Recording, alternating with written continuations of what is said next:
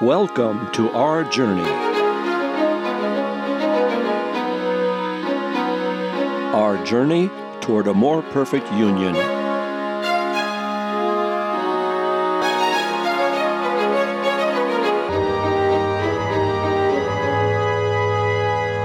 Our more perfect union is an experiment, a grand experiment in something we all cherish democracy. Welcome to our radio roundtable with higher education consultant Dr. Michael Walker Jones, Harvard's Executive Director for Health and Human Rights, Dr. Natalia Linos, and from Beacon Hill, Representative Jeff Roy, as we the people celebrate the journey of America toward a more perfect union. Welcome to A More Perfect Union. I'm Peter Jay. This week, our session went quite long. That is, we were talking about climate change, an existential threat to us all. That said, we are featuring our More Perfect Union session today and next week in two parts. Just prior to our program's recording session, Dr. Natalia and I attended a Harvard Health Symposium on health and climate change. The main speaker at this event, John Kerry, our former senator, former Secretary of State, and under the current administration, our U.S. Ambassador on Climate Change, our climate czar. President Biden came to office after the terrible, sad, and counterintuitive three years of President Trump pulling out of the Paris Agreement without any science, without any real rationale. And I'm afraid um, it, it cost us. I had the privilege of leading our efforts to negotiate the Paris Agreement. And we were very hopeful, obviously, that uh, the world was going to remain united and move in that direction. Only one president, only one leader of a country in the world pulled out of that agreement. And sadly, it was our country. So that has cost us somewhat. And most recently, uh, in 2018, the IPCC scientists, those are the scientists who are part of the um, International Panel on Climate Change, the IPCC, which is a sub entity of the United Nations, which is the controlling entity of our global efforts, if you will, or the convening, not controlling, the convening entity. So, um, immediately upon being sworn in, President Biden rejoined the Paris Agreement. Uh, and I can tell you from my early trips around the world, it, it, it took a little bit of convincing to to get people to really recognize the United States was back and we were involved and we were, in fact, leading a charge to do what we need to do to address this crisis. And it is a crisis. Um, so there are many different facets of it. I, I was fascinated by your affirmation of something I talk about a great deal, which is the degree to which the climate crisis is caused by the very thing that causes a whole host of health crises that you all deal with constantly. Uh, the climate crisis is caused by our energy policy, which um, burns fossil fuel in order to power our homes, trans- move our vehicles, and so forth. And the problem is that it creates pollution. It's very simply that greenhouse gases are pollution. And it used to be a number of years ago that we we're pretty strong in this country in in in in holding people accountable uh, with respect to pollution with a principle called polluter pays. And the polluter did pay. We charged people for the price of that pollution. Unfortunately politics has gotten in the way of that and heavy lobbying by very special interests namely the fossil fuel industry uh, has won back some of the hard fought gains we made in the 1970s, 80s, and 90s. And so, uh, you know, unfortunately, there hasn't been enough accountability for people who are polluting. And you pay the price for that in uh, several ways. You're taxpayers, you pay the price, but you pay the price every day in your work. Uh, we have an enormous number of children who every summer, you know, are hospitalized for environmentally induced asthma. And we spend in the billions of dollars for that. It is costly as a health crisis. Um, and the fact is that the pollution that we put into the atmosphere that creates the heat blanket that contains the heat from, from escaping planet Earth And instead, 90% of the heat that comes in as a consequence of global climate warming goes into the ocean. And it is profoundly affecting the ocean. Uh, the ocean, it is hotter, in fact, on the, on the planet today because of what we're doing that has been 125,000 years. And obviously, and we can measure those things scientifically. But obviously, uh, you know, human beings haven't been around for 125,000 years. So we're seeing changes that are coming about because of human input. Uh, and we are accelerating uh, some of the health, accelerating the health challenges and accelerate, accelerating deaths all around the world as a consequence of air quality. I think we lose about 7 million people a year uh, to pollution. Uh, and obviously, um, the medical costs of that are enormous the social costs, the costs uh, to our communities, but also the particulates that are in the air from coal burning. Coal is the principal, is the biggest culprit. It's the dirtiest fuel on the planet. And we're not, we're not building new coal plants in the United States. Uh, happily, we're beginning, they're phasing out. We've closed over 800, over 500 coal plants. I think about another 58 or so will close this year. Uh, we'll have 100 or so left, and those will be closing over the next years. And the trend of the next 10 years of, of our efforts to reduce by 50 to 52% the emissions that the Biden administration has set as a goal, and other countries have set that goal. We had a summit in April. We had 40 nations take part in this summit. 20 of those nations are the largest producer of greenhouse gas emissions. And we are one of those 20. We are number two, fact, in the level of our emissions. Number one is China. China produces about three times the emissions that we do. Uh, and it's a serious challenge. And I just came back from China last week, where we're negotiating to try to get China to do more to reduce these levels faster, because the scientists have told us the next 10 years, this decade, 2020 to 2030, must be the decade of uh, action, of, of real reduction. And the scientists have also told us that during the next 10 years, we must reach a goal of reducing our emissions by at least 45%. Uh, and that has to happen globally. So every country's got to be part of this effort. Now, 20 countries are the equivalent of about 80% of all the emissions in the world. China is about 28%, we're about 11%. Then we have India, about 9%, Russia behind us, uh, and, and Brazil. And there are a group of countries, Mexico, South Africa, Indonesia, all of whom have really got to step up. And we're working with those countries under President Biden's direction to try to get everybody to step up at the same time. We have a meeting in Glasgow, in Scotland, on the 1st of November, about 59 or so days from now. Uh, we've been working towards this meeting, raising our own ambitions in order to try to reduce emissions. So the United States has helped coordinate Japan, Canada, the UK, the EU, and all of us are now on a track that if we keep the track, if we do what we're supposed to do, we will be able to keep the idea of a 1.5 degree limit in the rise of temperature. We keep that alive. If we don't reduce enough emissions between now and 2030, not only do we kill the 1.5 degrees, but we will not achieve net zero by 2050, which is the goal of most countries in the world. So, this is a critical moment. There are so many different ways in terms of health that we're feeling the impacts of the climate crisis, not the least of which is heat. Uh, we're losing people uh, to uh, to to the extreme heat in various parts of the world, including in our own country.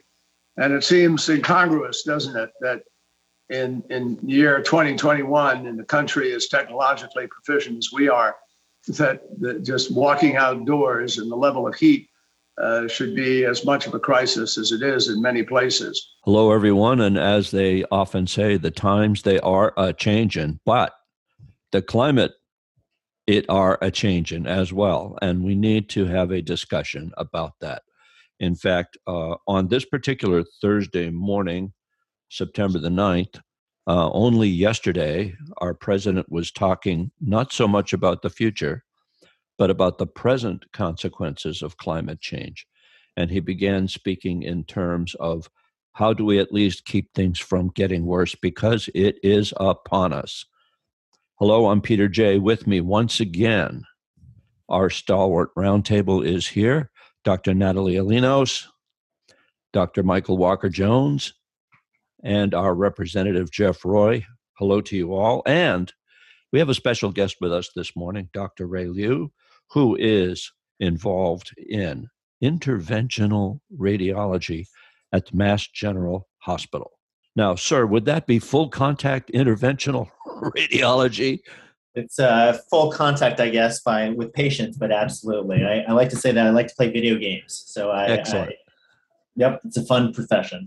And so, turning to the discussion of, of climate change, who at this point would like to jump in? I can jump in, Pete. And I think let's narrow the conversation a little bit to climate and health. I think, you know, we have been talking about climate change from the you know perspective of you know what can we do in terms of mitigation adaptation what are we doing here in massachusetts but just i think this week 200 medical journals including the lancet the bmj um, the new england journal of medicine the top tier journals all together published the same editorial saying that climate change is the global health emergency of our generation. And this morning, as you mentioned, um, Senator Secretary Kerry spoke at the Harvard Medical School, giving grand rounds about the role of physicians. And since I have invited uh, Dr. Liu Ray to join us today, I think let's go there because many people have been thinking that climate change is about you know polar bears but it's really about our children it's about our grandparents it's about our pregnant moms who are all going to face the challenges. It's not just asthma, it's everything. Climate change and air pollution impacts every single part of our bodies, and it is happening today, and the risk for future generations is much greater. So I'm going to pitch it over to Ray because you've been doing some work on, and you are a frontline healthcare worker. I'm a public health person. So, you know, are you seeing things here in Massachusetts or beyond um, in the emergency rooms or, or beyond? Well, well, thank you for that kind introduction. All I'm, I'm honored to be among such a esteemed uh, colleagues here, and this group knows really well uh, what Natalia is talking about. Um, yes, I am uh, at the front line of at, at MGH. Um, you know, I was part of the COVID response, and um, many here were also part of the COVID response at different times. Um, and and yes, we we see the effects of climate change um, and health right every single day in our in our emergency room. It could be summer, it could be fall, it could be winter. There are just so many different ways that we think about climate change beyond the polar bears, like you think, like you just said, Natalia, which I liked. I, just want to sort of go over a few and then open up for discussion. I mean, um, Natalia, you mentioned about respiratory symptoms. That's obviously a, a, big one. The wildfires were high in our news. I think I opened up one day in the Globe and saw that pollution levels within Boston were worse than Beijing. And for those of you who've been to Beijing, it's pretty bad over there. And that's quite amazing. And that's all from the West Coast wildfires. But we think about the air pollution, we think about allergens. Um, we think about the pollen that is worse with the um, with the wet um, uh, with the precipitation. Beyond respiratory, we can think about the temperature extremes, Natalia, right? I mean, and in the emergency room um, all through the summer. I mean, it was really, really tough. Heat strokes everywhere. We know in the Northwest, 600 people died from uh, the heat waves. It was just un- unprecedented. And a few other areas which people may not think about. Um, we think about infectious diseases, we think about waterborne diseases uh, that get shifted with climate change. We think about food insecurity, maybe not so much around um, America, but you know, I live in Brookline, part of Norfolk County. The food pantry is a real thing. That is something that um, I volunteer at, and there are a lot of individuals food, with food insecurity. And as um, climate change changes the temperature, and there's decreased percentages of um, outgrowth, it's going to be an issue. And, and finally, I just want to end with the fact that mental health is, is part of the climate change discussion, right? The stresses around what we suffer, um, everything that's going on for both providers and also um, patients. it's it's a real issue and truly in our neighborhood. So open up for discussion to others. Well, I have to say, I was a little bit shocked hearing about people literally drowning in their basement apartments in places where you never, ever thought that you would hear something like that.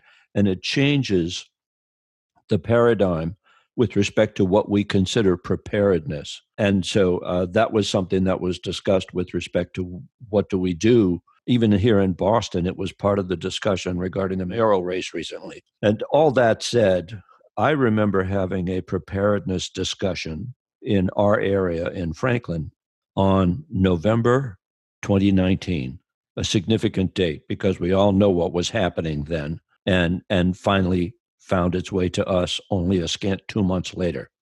Well, guess what? the pandemic wasn't on our radar during that 2-day preparedness conference. At the Harvard Symposium on Climate Change and Public Health, there were about a thousand doctors present, all esteemed in their various roles. At the outset of the question and answer period, the following question Looking beyond the politics of climate change, is there some way to equate the issues of climate change as being matters of public health? Is there an opportunity there? Well, the answer is profoundly yes. Uh, yes, it is a great opportunity. Uh, sadly, because our politics is broken, we don't have the same kind of validation of an idea from the public sector as we used to, at least from the elected public sector, from people who are allegedly our leaders. And too many of them, until President Biden came in, we, we just had no leadership on this. President Biden is leading now, but even so, uh, the voices of Washington are distrusted, as all of you know. So, where do you go to move people? Your voices are as powerful as anybody in the country.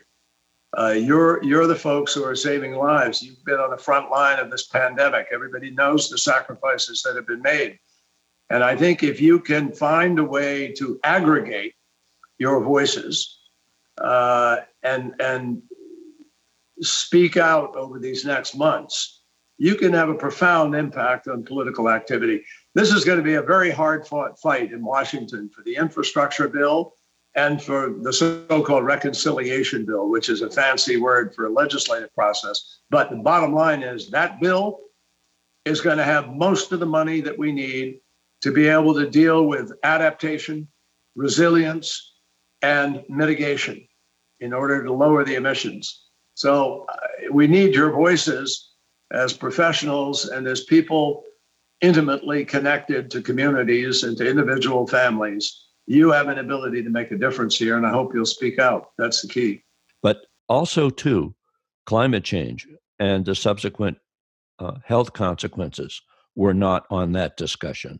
Everyone was having a discussion that was much more close in. And I think that until we begin to take a look at the larger existential threats that impact our preparedness profile, I think we may be aiming a little bit low. That's just my thought. Yeah, I'd like to, you know, climate change is, uh, especially around health, has so many interesting facets. Let me take the one in terms of the minority community because apparently we have not spent enough time talking about the impact of not only ignoring climate change, but putting facilities that we know are detrimental to health in places where it has a real severe, desperate impact upon minorities. So uh, I know we've been talking uh, nationally and globally about trying to reverse, uh, but recently I saw a report from one of the, uh, and I can't remember her name, uh, a sociologist who was saying that we ought to also talk about trying to help not only those minorities who have been disparately injured, but also parts of the globe that we've injured where people, uh, especially in third world countries, where they've done nothing to contribute, but again are the recipients. Uh, what are your thoughts about not just helping to lower the temperature, so to speak, uh, but also to help those countries that are in desperate need of changing their uh, or in upgrading their economies and helping them to uh, the report said basically skip over the industrialized age and go right to uh, renewable power sources in terms of building their countries michael that's a really quick question i mean the climate uh, emergency is a justice and an equity issue, hugely so in every country in the world. Uh, here in the US, we know that people who are mostly impacted are communities of color and low income households. You know, the fact that a baby drowned in New York City, they drowned because they were living in an underground home probably because the parents couldn't afford to live in an above ground you know it is interconnected poverty um, racism as well as climate change in our country. But the global question is even more pressing in some ways because of in the globe right now, and, and many of you know I worked at the UN and I did work on climate and health for the UN. The largest emitters are, uh, you know, China number one, US number two. We have the EU, we have Brazil, we have countries that have a, a lot more than than many of the places that are actually feeling the impact. The small islands, the small island developing states, as they call them in the UN, you know, the Maldives, places which are really today facing an existential threat where their government is trying to figure out if they can buy land in other parts of the world to move their entire populations. Like they are drowning, literally. And they don't have, they're not emitting, you know, even countries like India who are big emitters, the per capita emission is very, very small. And actually, uh, Pete, Secretary Kerry spoke about that, about that inequity that people are calling out, calling out Americans that we, you know, and I'm a mom of three kids. I always am embarrassed about that because my kids are going to be such huge emitters. Um, you know, the the American children, American adults are just basically, you know, our footprint is very different which to me means that our responsibility is also much bigger. We have a responsibility not only to limit our emissions here, but to also support the countries that because of the last you know 10 20 30 40 years we have unintentionally maybe although you know many in the climate literature would say we knew much earlier we just chose not to do anything um, that we have harmed these communities so at the un we separate adaptation and mitigation right mitigation is about reducing your carbon footprint. Adaptation is about making sure that people are able to live today and deal with a crisis today. And money needs to go into adaptation. Money needs to go into countries that are really poor that need to today move their populations from the coast because they will drown. They need some support. So some of that development money. So it's really important to make sure we're not only talking about mitigation which is lowering our emissions but also how are we adapting to the climate today for those who are most at risk. I want to I think that's fantastic, Natalia. You just hit the nail on the head. But just um, to emphasize something that Michael brought up, right, and this equity issue on a global scale, and, and how do you have that conversation with countries that you're right, Michael, right? They're, they're being asked to leapfrog, right? I mean, so uh, we, as sort of the quote unquote rich countries, went through our own industrial age. We historically have been huge carbon emitters. And now, sort of, you, you'll hear people say, well, everyone's got to do their fair share and, you know, and not, and, and go with green. But that's expensive. The technology isn't there yet. And so, really, what we need to do is support policies, um, representatives, uh, statesmen, and women um, who understand that we have to do more than our fair share, right? So there's a commitment for about a, uh, you know, I'm t- looking back into the editorial that uh, Natalia mentioned, right? Uh, uh, women at uh, high income countries have a commitment to spend about 100 billion. I don't even know whether they'll hit that, but there's an argument to be said that we need to do more than that, right? We have to overcommit to understand that our historical piece here has to make up for the idea that there's these inequalities across the globe. No, I want to uh, chime in on the uh, political front, as I'm so glad that you're putting this in a, a public context. Uh, it's been frustrating over the years hear uh, people continue to say that uh, change is a hoax, and there are people that hold on to that myth uh, to this day. And uh, and Natalia, you were talking historically about things that we could have done. I, I always harken back to uh, there were two moments in the 80s that stand out in my mind. And, and uh, one of them is uh, Jimmy Carter, who had uh, solar panels on the roof of the West Wing at the White House. And when Ronald Reagan came into office, one of the first uh, moves that he made was to remove those panels from the roof uh, of the West Wing. And I think constantly of how different the world would be today had we uh, continued the work and the research and the efforts uh, back in 1980. And uh, electric vehicles uh, were uh, produced by General Motors in the 80s, but off the road uh, at the end of the 80s. And you know, it's it's a a political football when you talk about climate change. but we're getting better, and, and people are now beginning to believe that uh, the crisis that we've been talking about for 50 years is is actually real. And uh, thank God we're having that discussion. But unfortunately, because we're so delayed in this discussion, all of these public health consequences are coming to the uh, coming to the top. And uh, I'm delighted that uh, you know you folks wrote that piece uh, in Commonwealth magazine a, a, couple of weeks ago. Really uh, opened my eyes. Uh, I, I, had known about it uh, in theory, but you really crystallized for me and so many others, and that you know if we're not ready to address this, it's not going to get better. So uh, thanks, thanks for uh, putting that out there in the public sphere.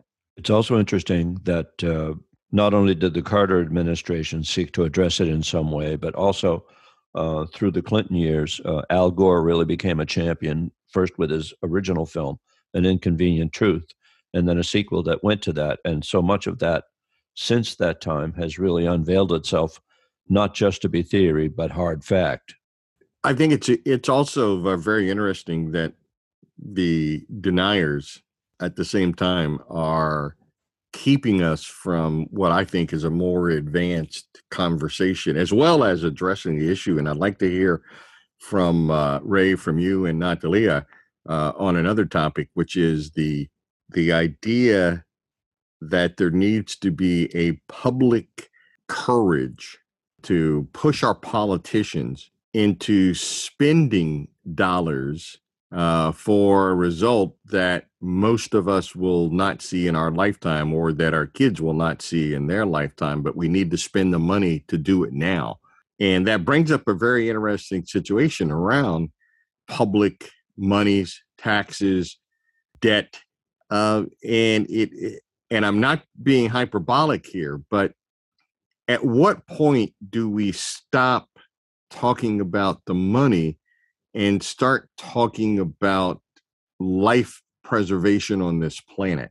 Uh, I mean, I don't think we can put a price tag on that. And there are some things that, and many of you have heard me talk about before, uh, and I would put this into that category that we really should not talk about the expense. We just ought to do it.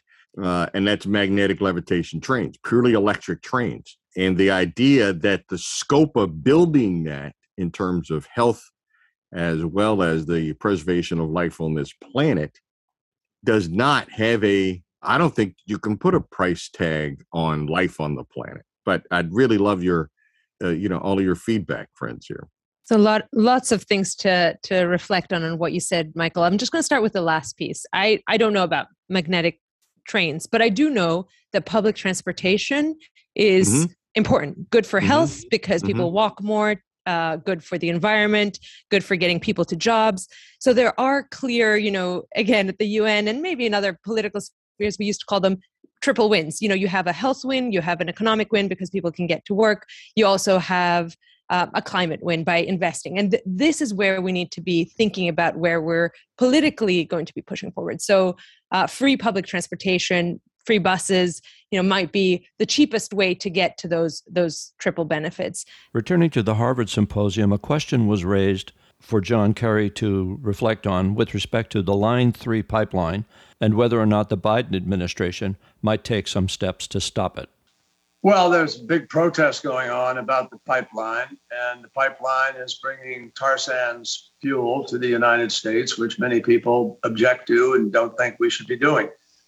Uh, President Biden's fundamental policy has been to uh, not uh, engage in new project projects, but that is not a new project. So it, it sort of falls outside of where uh, the administration has drawn a line, which is controversial enough, uh, in the sense that uh, we are not renewing drilling in certain areas. The president has said no drilling in public lands. So he's taken a pretty, uh, I'd say, a very tough stand. Uh, but a lot of people feel the stand ought to be more than just tough. It ought to be uh, absolutely uh, precluding any kind of movement of uh, fossil fuel, et cetera, from one place to another in any kind of pipeline. Um, I, I have not been actually directly involved in those discussions because I'm responsible for traveling the world and being engaged in bringing other countries on board and trying to get ready for the Glasgow meeting. Um, but I certainly personally am in favor of trying to reduce um, our dependency and and not be engaging in new activities. And by the way, the International Energy Agency just came out with a report saying that uh, there, there are several keys to our ability to succeed in this climate fight. One is to have super deployment now of existing technologies. The other is to have the super effort to discover the new technologies. And the third is no more new fossil fuel projects. So I think the movement is in that direction, uh, and we'll see so where where we wind up in short order. But um, I think things are changing. There are other places where we can see a very clear environmental and health benefit happening. Um, and you know, Ray at the beginning talked a lot about the the impacts that we're seeing. Some impacts that he didn't talk about are, are just you know with the rising temperature, we're seeing more ticks, we're seeing more malaria, we're seeing more you know vector-borne diseases. Uh, you know, preparedness, public health preparedness, even COVID. You know, while it's not linked to climate change, it's what we call a zoonotic disease. You know it's transferring from from animals to humans. Ebola was the same. With climate change we will expect to have much more of this animal human interaction. And and you know so public health preparedness goes hand in hand with climate preparedness. But your your comment on communications and how do we persuade the public i think and ray maybe you've seen this literature that says that you know doctors and nurses are actually really trusted um, voices. They might, you know, the public might not want to hear you, Jeff, say, you know, climate change is real because you're a politician. We we doubt politicians, but maybe if they had their primary health physician. So how do we get more voices? You know, I have seen the youth, you know, whether it's Greta or youth in my community in Brookline, high school students getting out there and really convincing their parents and their grandparents that this is real. So how do we build that momentum? with everybody bringing in different expertise to change the narrative from not something that will impact you know three generations down the line but it's impacting us today it'll impact our children and we need action at the magnitude that you're saying michael we we don't even need to put a price tag because life doesn't have a price tag in that sense but ray what do you think of that couldn't agree more i, I think getting that story out there that narrative, right? That this is important and we need to. I'm going to go back to one of the things that Michael said about spending money because oftentimes it is about money and just want to you know link this back to the you know the 3.5 trillion bill that's across uh, congress right now.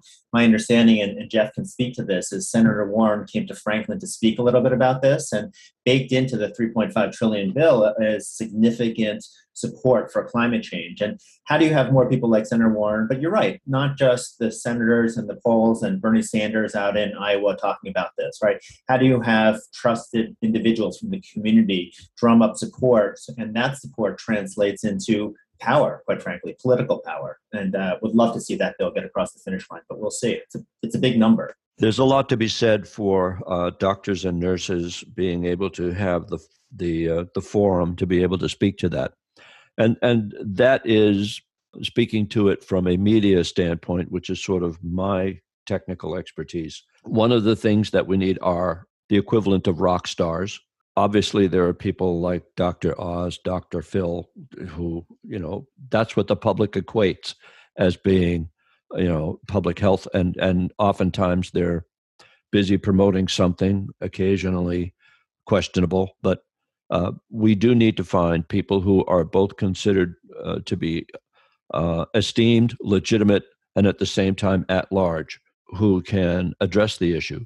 Uh, also, too, um, the virality of things on the internet in general via social media is it's either a weapon or a blessing, depending upon who's behind it. And I do wish that we could facilitate a robust discourse uh, through social media now, some of the ingredients for virality, of course, are bombast, grounded or not, and that's an issue.